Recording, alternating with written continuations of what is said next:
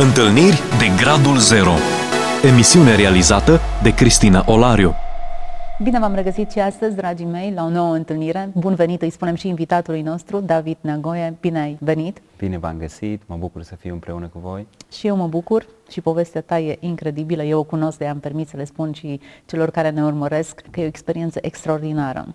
David a crescut într-o familie de credincioasă, tatăl său e pastor, uh, oameni care s-au rugat, am investit în el, au dat tot ce este mai bun și lucrurile nu s-au lipit. Du-ne puțin în povestea ta, David. Da, am crescut de mic cunoscând cine e Dumnezeu, cunoscând uh, pur și simplu că El există.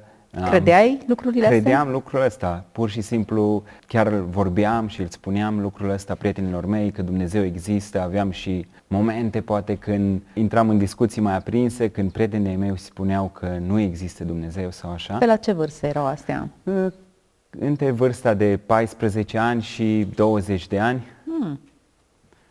Da, și uh, am crescut în biserică, am ascultat cuvântul lui Dumnezeu, să zic așa, uh, uh, credeam în Dumnezeu, doar că nu am fost conectat cu El, n-am ajuns să am o relație cu El și nu m-a captivat ceea ce se întâmpla acolo, ci am fost captivat de alte lucruri. De care lucruri ai fost tu captivat? Păi, pe la vârsta de 14 ani am început să mă implic, să zic așa, viața mea să o ia într-o direcție diferită, să nu mai fiu așa mult implicat prin biserică, ci să merg prin parcuri, să mă dau cu bicicla, să cunosc altfel de oameni și altfel de influențe. Nimic rău să te dai cu bicicla, nici să mergi prin parcuri, nici să cunoști oameni până la urma urmei. Așa e, aparent nu era nimic rău și mai apoi am cunoscut, să zic așa, oameni care au avut influență asupra mea, care nu neapărat ei m-au schimbat, dar care m-au atras, care m-au făcut uh, să vreau să cunosc mai mult din ce este în lumea asta, să zic așa, lucruri pe care nu le experimentam în viața mea. Concret ce? Pur și simplu credeam că am nevoie să cunosc ce înseamnă viața din plin, să zic așa. Aveam, și când zici viață din plin, la ce te gândești? Aveam impresia că îmi lipsește ceva. Și Ce? Nu pot să spun în cuvinte, dar uh, cu toate că cunoșteam că există Dumnezeu, cu toate că am avut o familie care m-a iubit, n-am trecut, să zic așa, prin durere din partea lor sau să nu fie ok cu mine, pur și simplu am căutat mai mult, crezând că am nevoie de ceva mai mult în viața mea, de o fericire mai mare, de o împlinire și nu era în fața mea, dar nu m-am conectat cu ea, să zic, în biserică. Deci, în, în opinia ta, în momentul ăla fericirea nu era în biserică, între Nu. spațiul bisericii, nici între tinerii bisericii, ci undeva în exterior. Exact. Ok. Ce ai găsit acolo în exterior? Uh, fericire, să zic așa, și uh, identitate. E ca și cum aveam o criză în identitatea mea, aveam nevoie să aflu cine sunt, ce vreau și în ce direcție mă duc. Ca și cum nu știam lucrul ăsta și pentru mine era exciting, să zic pe engleză, încântător, era lucrul ăsta să, să descoper mai mult, să aflu, hei, cine sunt eu de fapt. Și cunoscând pe prietenii ăștia ai mei, am început să descoper alte lucruri în viață. Droguri, băutură, distracție, petreceri, lucruri de genul ăsta care m-au atras, să zic Când așa. ai luat prima doză? Oh, pe la 14 ani am început să fumez și mai apoi am început să fumez uh, droguri mai ușoare, adică să fumez iarbă, nu am luat chestii foarte grave, să zic așa, dar mai apoi m-am dus în direcția aia și Ai tăi te-au mirosit? Nu, nu cred că aveau nicio bănuială despre viața mea, eram un pic distant de ei, ei fiind prinși în lucrare, fiind ocupați de dimineața până seara, nu au uh, văzut ce se petrece în viața mea și nici eu n-am vrut să le arăt. A fost ca și cum aveam o viață dublă, să zic așa, în tinerețea mea. Cât de mult ai consumat droguri? De pe la vârsta de 14 ani până la vârsta de 22 de ani. Cât și- de mult? Ocazional sau...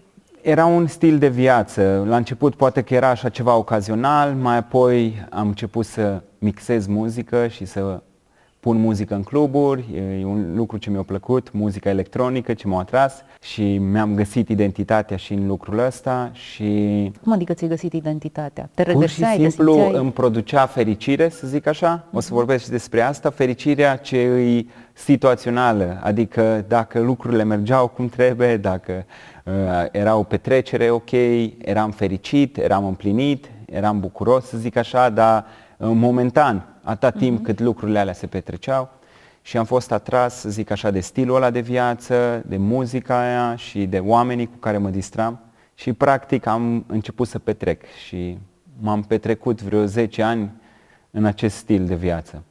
Bun. 10 ani de droguri, aveai bani pentru asta? Da, Te aveam bani, okay? Uh, am început să vând droguri ca să pot să am bani pentru toate cele necesare, că uh, era costisitoare, să zic așa, viața care trăiam și da, era pur și simplu față, o viață diferită față de ce înseamnă o viață normală. Mergeai în continuare la biserică? Mergeam ocazional la biserică, da? Mergeam ocazional la biserică, poate o dată pe lună, poate de două ori, poate uneori nu mai mergeam. Și Ai tăi ce ziceau?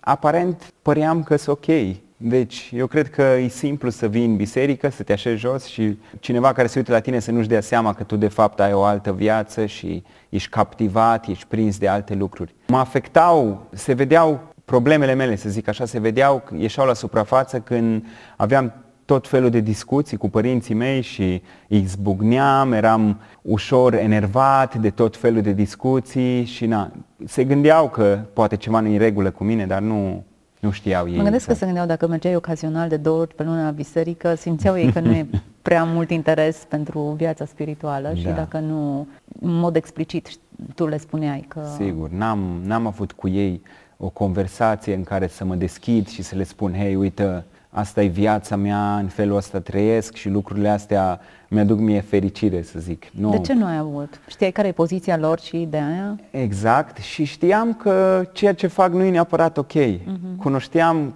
să zic așa, binele și răul. Uh-huh. Credeam că știu cine e Dumnezeu, dar nu-L cunoșteam, nu aveam o relație cu El și credeam că știu, de fapt știam ce e bine și ce e rău, dar nu înțelegeam neapărat ce se întâmplă dacă fac rău sau fac binele, care sunt consecințele, uh-huh. să zic așa, ci eram un pic uh, naiv, să spun, față de tot ce se întâmpla. 10 ani. 10 ani în care s-au repetat toate lucrurile astea. După 10 ani ce s-a întâmplat? Pot să zic S-a că rupt filmul. la început era așa mai, nu era decât ocazional de se întâmplau lucruri, mai apoi a devenit tot mai, să zic, tot mai multă importanță dădeam eu la viața care o trăiam, tot mai mult uh, mă interesa lucrurile care fă- le făceam. Am ajuns să cunosc tot mai mult ce înseamnă viața de noapte, cluburile, mai apoi să mixez și să pun muzică și mai apoi am fost captivat de insula asta Ibiza, unde acolo erau toți DJ-ii, peste vară erau multe discoteci, multe petreceri și visul meu era să ajung într-o zi acolo. Credeam că niciodată nu o să ajung. E, crescând, implicându-mă tot mai mult în ceea ce făceam, aveam tot mai mulți bani, tot mai multe resurse și am zis ok, la un moment dat mă mut acolo, mă duc și trăiesc acolo și am plecat să trăim cu prietenii mei, un grup de prieteni, să stăm vara acolo, să trăim viața aia, să nu mai fie doar ocazional sau un weekend, să putem să avem petreceri în fiecare zi, să uh, ne facem de cap, să zic așa. Ai tăi ți-au dat binecuvântarea în E, acest... nu, mama mea în special nu, nu era de acord să plec și așa, ei am spus că mă duc la lucru, că mă duc să lucrez pe timp de vară și așa mai departe și până la urmă am plecat, să zic așa, fără binecuvântarea lor. Nu a fost de acord și cu mai multe lucruri nu a fost de acord, dar am plecat. Era deja indiferent. adult și da, nu mai puteau să-ți interzică. Sigur. Cum a nu. fost Ibița pentru tine? A fost E- ce ți-a promis?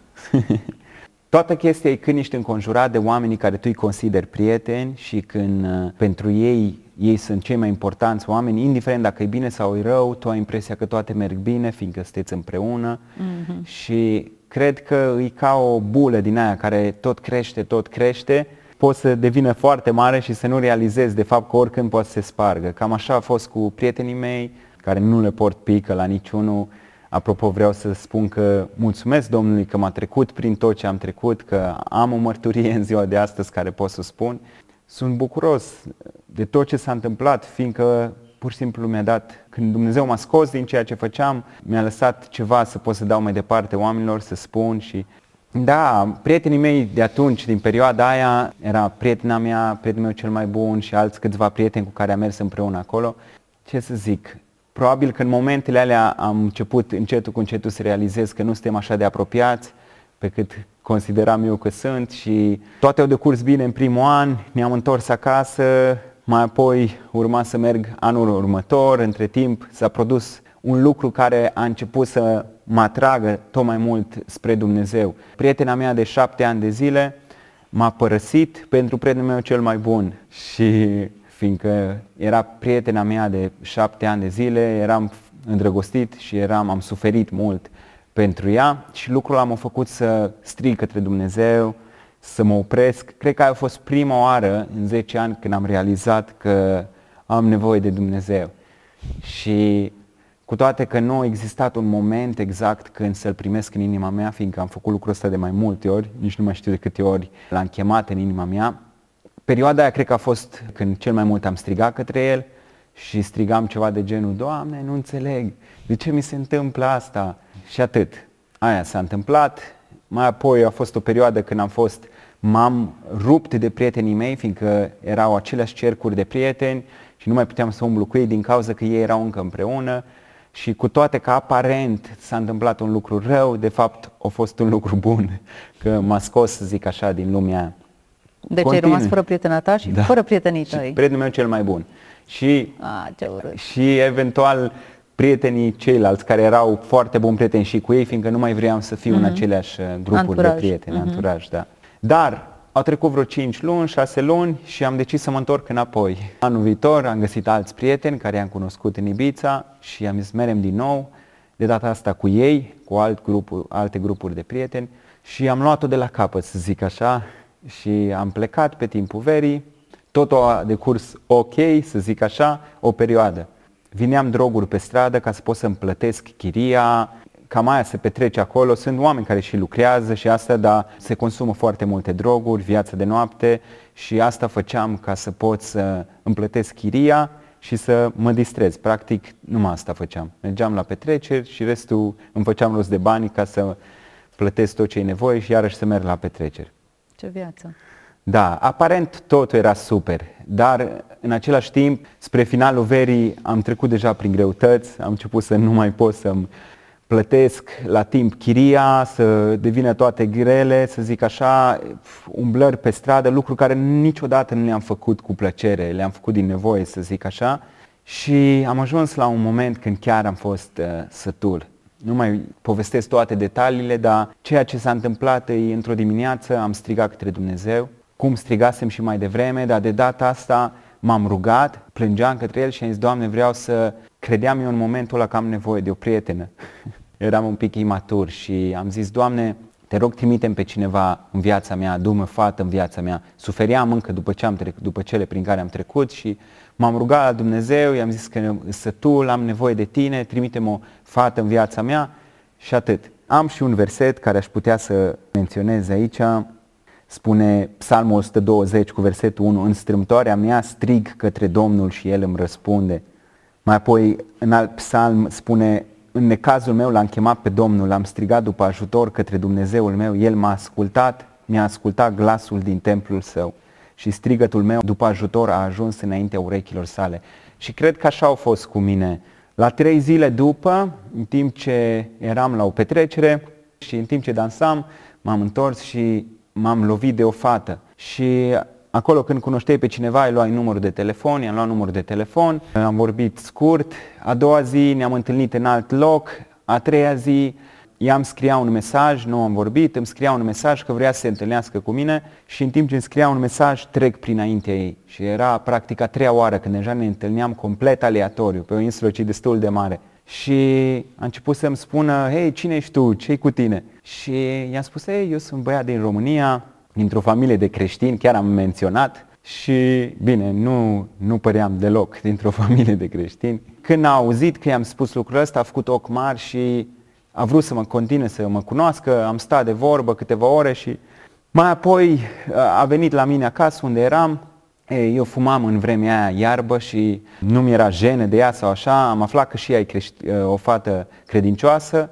că s-a întors la Dumnezeu recent. Chiar nu era mult timp de când s-a întors și că avea o mărturie, îmi spunea că Dumnezeu îi schimba viața.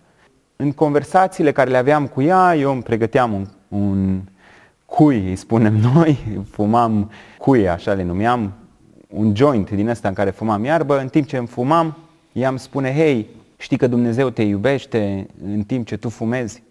Și mie mi se părea lucrul ăsta pur și simplu anormal să-mi zică cineva să zic, da, da, nici într-un caz nu mă iubește Dumnezeu pe mine. Aveam concepția asta că trebuie să fac ceva ca să fiu iubit. Și din cauza asta nu cred că niciodată nu am intrat în relația aia cu Dumnezeu, fiindcă de la 14 ani eram deja captivat de lucrurile din lume, eram captivat de ceea ce se petrecea și am fost absorbit de toate lucrurile astea și mă simțeam nevrednic. Mă simțeam că Dumnezeu nu poate să mă primească pe mine un păcătos. Și eram captivat, adică iarba cel puțin, fumam iarbă de pe la 14 ani, am fumat iarbă și nu puteam să mă las de ea și atunci consideram că trebuie să mă las de ea ca să mă pocăiesc și niciodată nu o să pot să fac asta și atunci fugeam. Cam asta a fost chestia. Știam tot timpul că eu le am pe ale mele și că o să ajung acolo numai dacă cumva o să mă las de viciile mele care nu credeam că pot să mă las. Ei, ea mi-a spus, Dumnezeu te iubește în timp ce tu faci asta. Și lucrul ăla mi-a schimbat un pic paradigma. Cum să mă iubească Dumnezeu în timp ce eu fumez? Sau în timp ce mă droghez? Sau în timp ce păcătuiesc? Credeai că te urăște? Credeam că nu sunt bun pentru El. Credeam că nu poate să mă primească în felul în care sunt. Adevărul e că nici în cultura în care trăiam se credea, din păcate, cam același lucru, că ca să poți să vii la Dumnezeu mai întâi trebuie să fii curat și nu vreau să dau nume, fiecare a crescut cu concepții diferite și felul cum oamenii sub care am stat în biserică și oamenii nu erau rău intenționați în biserica în care am crescut, doar că se predica, să zic așa, mesajul Evangheliei, dar mai apoi însoțit de partea ce trebuie noi să facem. Și lucrul ăsta tot timpul m-a ținut blocat să intru într-o relație cu Dumnezeu. Și ce s-a schimbat? De acolo, pur și simplu m-am trezit, să zic așa, am ținut legătura cu fata asta. Ai crezut ce ți-a zis ea? Că am crezut ce mi-a zis ea. Chiar și mai mult ce m-a, mi-a acaparat, să zic așa, atenția, e că eu mă rugasem lui Dumnezeu pentru exact lucrul ăsta și am văzut cum Dumnezeu miraculos o adus pe persoana asta în viața mea. Și ea era dintr-un mediu din care vineam eu, îl cunoștea pe Dumnezeu, avea cu el o relație, cum ar veni, a venit miraculos, m-am întâlnit cu ea de trei ori la rând și nu puteam să neg că nu mi-a răspuns Dumnezeu la, la rugăciunea mea, la strigătul meu. Și mai apoi am simțit că Dumnezeu mă iubește după ce mi-a spus. La trei luni după aia am avut privilegiul să merg să mă botez, chiar în Israel, toate ușile mi s-au deschis, zic așa. Da, am, am zis, da, da, dacă mi se deschide ușa asta, cum să nu? Cum să nu primesc pe Isus? Cum să nu? Credeam oricum în El, doar că nu mă simțeam vrednic să fac, să intru în legământ. Și am acceptat, m-am dus, am făcut legământ cu El, cu o săptămână înainte să, o să menționez și lucrul ăsta, cu o săptămână înainte să merg, să plec în Israel, am avut o bătaie la ușă și era o domnișoară, am deschis ușa ca mai apoi să aflu că era poliția de fapt și fiindcă avusem tot felul de lucruri din trecut, așa s-a nimerit, au venit să mă ridice atunci de acasă și să-mi caute în casă, eu încă fumam, încă aveam viciile care le aveam, cu toate că eram pregătit să intru într-un legământ cu Dumnezeu, nu aveam viața în ordine, nu eram încă persoana care Dumnezeu m-a chemat să fiu. Și am fost închis pentru 24 de ore și dacă acceptam că sunt vinovat, îmi dădeau drumul și mai apoi urma un proces și alte lucruri. Sau dacă ziceam că sunt nevinovat, trebuia să stau pe arest undeva la 20 ceva de zile, parcă, și nici nu mai ajungeam să mă botez, nu mai ajungeam în Israel și cum ar veni, parcă dintr-o dată nu mai știam, eu mă duc să mă botez și m-am trezit în pușcărie, eram așa un pic neconvins de ce se întâmplă. Dar am acceptat, mi-am luat vina pentru tot ce s-a întâmplat, am ieșit, m-am dus și la părinții mei. Pentru prima oară am avut cu ei o conversație în care le-am spus unde sunt, ce se petrece și în direcția în care vreau să o iau.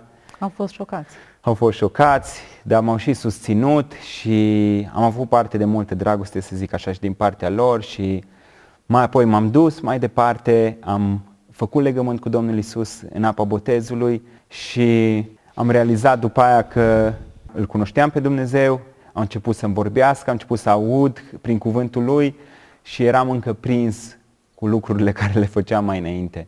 Și după aia a urmat o perioadă în viața mea unde Dumnezeu a început să mă ghideze cu adevărat, să încep să-i aud glasul lui, să încep să aud cum El îmi vorbește, cum mă ghidează. Și vreau să încurajez pe toți cei care ne ascultă că Dumnezeu vrea să fie acolo pentru noi, vrea să ne ghideze, vrea să fie Dumnezeul care ne arată calea Asta a făcut în dreptul meu, m-a luat de unde eram, din mizeria mea, cu toate că eu nu înțelegeam și identitatea mea era mai mult înclinată spre lume decât spre El, nu mă regăseam în viața credinciosului, să zic așa, mă regăseam mai mult în lume. M-a luat de unde eram, cu răbdare, să zic așa, și a început să-mi arate calea să mă ghideze, să-mi arate, ok, acum faci pasul ăsta, acum te conduc. Și cu toate că deciziile mele încă nu erau ok, luam încă decizii proaste și după ce am făcut legământ cu el în apa botezului, a fost o perioadă de 5-6 luni de zile când eram ba la biserică, ba ieșeam în oraș, le spuneam la oameni, hei, Dumnezeu e adevărat, Isus e adevărat, trebuie să-L primiți în inimă și eram cu ei la petrecere, tot aia făceam și după aia mergeam la biserică, lăudam pe Domnul și eram un pic confuz. Dar Dumnezeu a avut răbdare cu mine, m-a scos de acolo și după aia m-a ghidat Cum miraculos. Scos așa? Instantaneu? A fost un proces? A fost un proces, da. A fost un proces și au trecut, să zic, din 2014 până acum, șapte ani și încă e un proces, dar s-au schimbat foarte Până multe. la capăt vei fi în proces. Da, s-au schimbat foarte multe. Ai scăpat de droguri?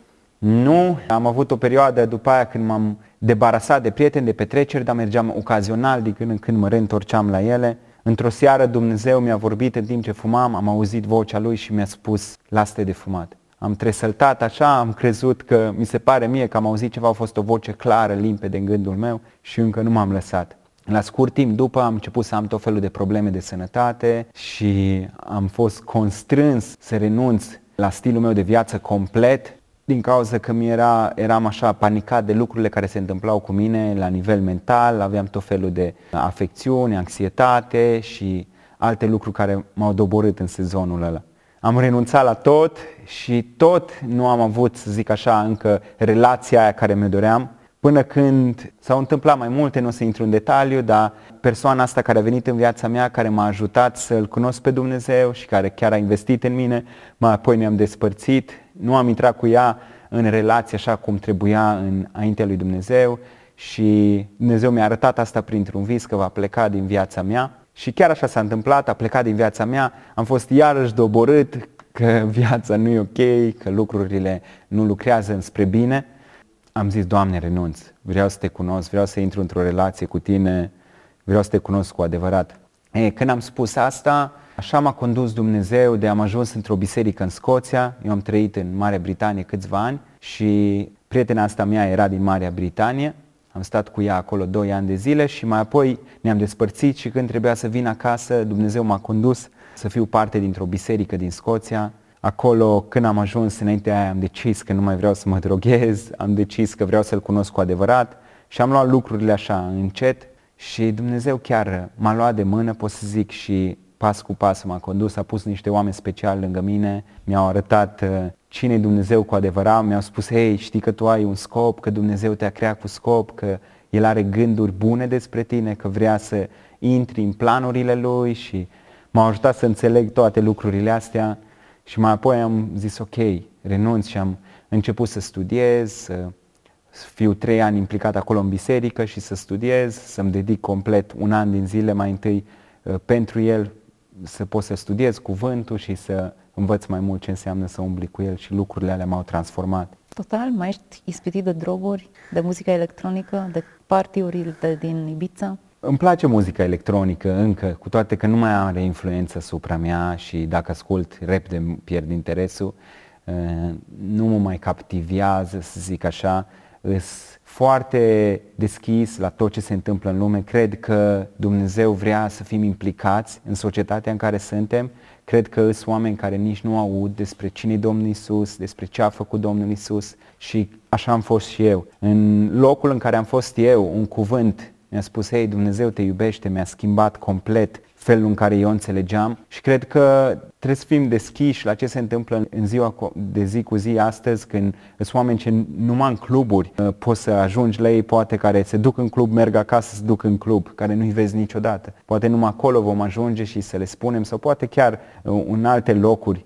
Ideea este că cred că e nevoie să fim deschiși, să putem să mergem în locul unde sunt ei și să le spunem cine e Dumnezeu Asta dacă reușești să te menții, nu cumva da, să devii ca ei. Sigur, sigur. Trebuie să devii matur, trebuie mm-hmm. să cunoști cine e Dumnezeu, să înveți, să cunoști relația asta, să intri într-o relație cu El. Mm-hmm. Cred că asta a fost ceea ce s-a întâmplat în viața mea. Mai apoi ce l-am cunoscut, ce a început să-mi vorbească, după ce am luat decizia asta să mă implic, să mă las de tot ce ce făceam înainte, am început să-L cunosc cu adevărat, am început să aud glasul Lui, să-L cunosc prin cuvântul Lui, să înțeleg că când citesc cuvântul nu mă duc doar la o scriptură, la o carte, ci mă întâlnesc de fapt cu Domnul Isus și când a devenit totul real pentru mine, e pf, imposibil să te întorci la ce făceai înainte, la felul în care vedeai viața înainte, pur și simplu ești captivat de el. Spuneai că atunci când erai adolescent simțeai că ceva îți lipsește și că vrei să cunoști acel ceva. Uh-huh și l-ai identificat cumva în partiuri, în droguri, în prieteni, în anturaj. Ai găsit acum acel ceva care lipsește sau încă ești în căutare? Da, am găsit cu siguranță. Am bucurie acum să mă numesc un urmaș al lui, să am și scop în viață. Cred că Dumnezeu m-a chemat nu doar ca să mă scoată, să-mi fie mie bine și nu cred că doar să mă scoată din droguri și din viața care o aveam, ci să-mi, să-mi arate că pur și simplu are planuri mult mai mari pentru mine, să mă facă să înțeleg uh,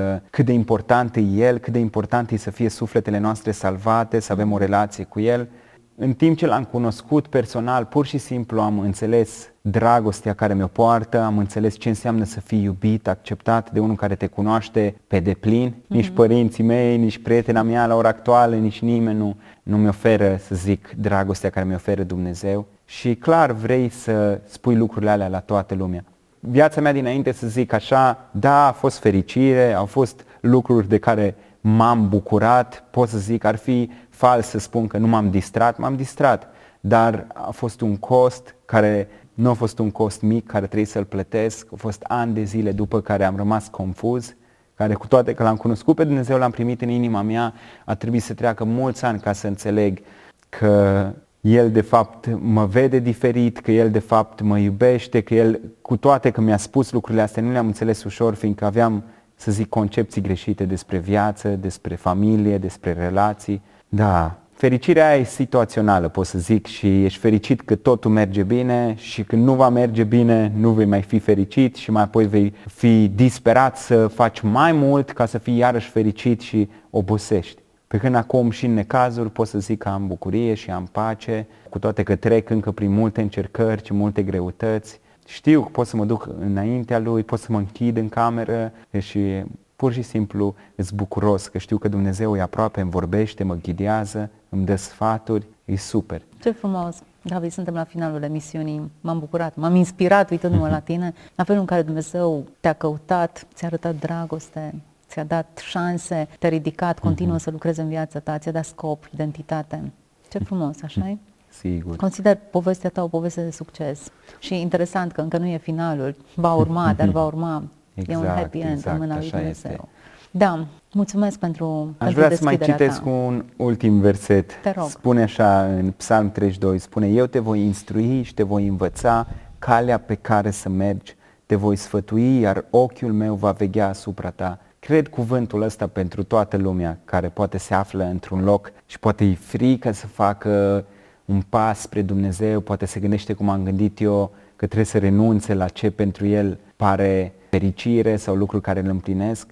Vreau să încurajez să le spun că Dumnezeu are un plan mult mai fain pentru el, vrea să-l ducă într-un loc mult mai bun și că îi pregătit să-l ghideze pas cu pas din locul în care se află și ia, să fie încurajat. Dumnezeu chiar îi un artist, să zic așa, și creează momente speciale. Mulțumesc și pentru acest ultim cuvânt. Sper că v-ați preluat porția de cuvânt și de, de încurajare pe care David v-a transmis-o și plecați din acest punct cu credința că Dumnezeu vă iubește, indiferent de zona în care vă aflați, vă întinde o mână și vă dă o șansă nouă. Să fiți binecuvântați! Ați ascultat emisiunea Întâlniri de Gradul Zero cu Cristina Olariu.